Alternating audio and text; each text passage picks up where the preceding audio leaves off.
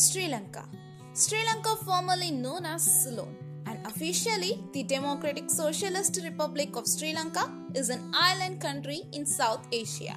Sri Lanka has a continuous record of human settlement for more than 2 millennia, and its civilization has been shaped largely by that of the Indian subcontinent. The island's two major ethnic groups, the Sinhalese and the Tamils, and its two dominant religions, Buddhism and Hinduism, that made their way to the island from India and Indian influence pervaded such diverse fields as art, architecture, literature, music, medicine, and astronomy. Buddhism, for instance, virtually disappeared from India, but it continued to flourish in Sri Lanka, particularly among the Sinhalese. Moreover, the Sinhalese language, which grew out of Indo Aryan dialects from the mainland, eventually became indigenous solely to Sri Lanka and developed its own literary tradition. Long before the European discovery of an oceanic route to India in the 15th century, Sri Lanka was known to Greek, Roman, Persian, Armenian, Arab, Malay, and Chinese sailors, and Western maritime powers fought to control its shores.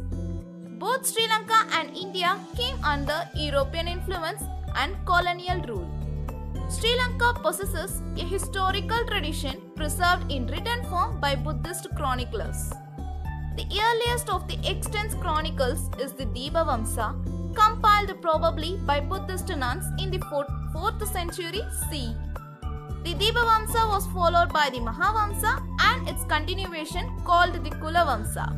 Together, these chronicles constitute a literary record of the establishment and growth of Sinhalese political power and of Sri Lankan Buddhism. Government and society kingship was a unifying political institution in the Anuradhapura and Polonnaruwa periods, a symbol of the aims and achievements of the Sinhalese people.